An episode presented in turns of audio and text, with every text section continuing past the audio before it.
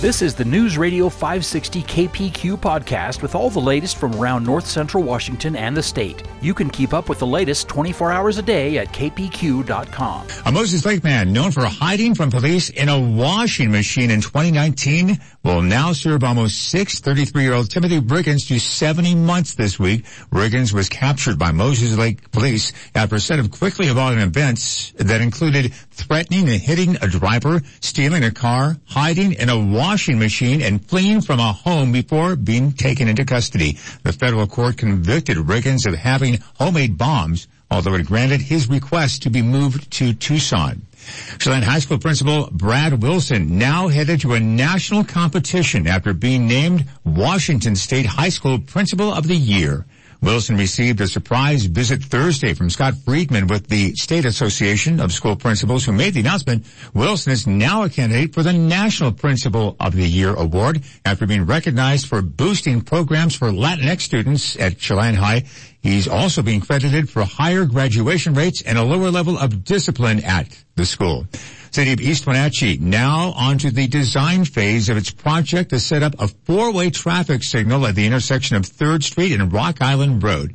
Garen Milton of the city says that back in December, they received a grant from the Transportation Improvement Board for roughly $807,000 to improve the intersection. Since then, the city's gone out and issued a request for qualifications from qualified consultants. We got two responses back and staff went through them and determined that Perkit was the most qualified consultant. The city council this week authorized Mayor Crawford to negotiate a consulting contract with Perkit which could be worth as much as 102,000. Not Wenatchee Irrigation District is now in possession of the entire federal water distribution system within the Columbia River Valley. A title that covers all federally owned facilities with the water distribution was transferred during a ceremony this week.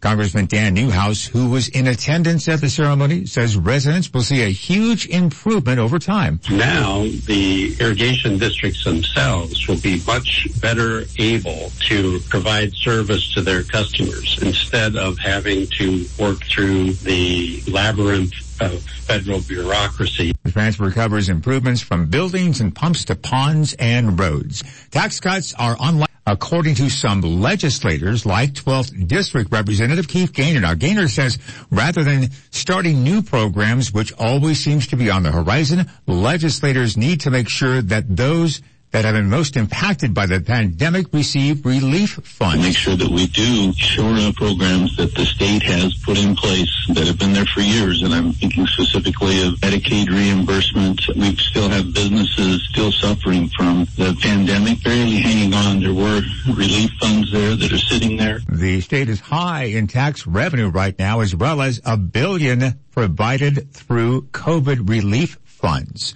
The supplemental capital budget for the legislative session is forecasted to be roughly $100 million.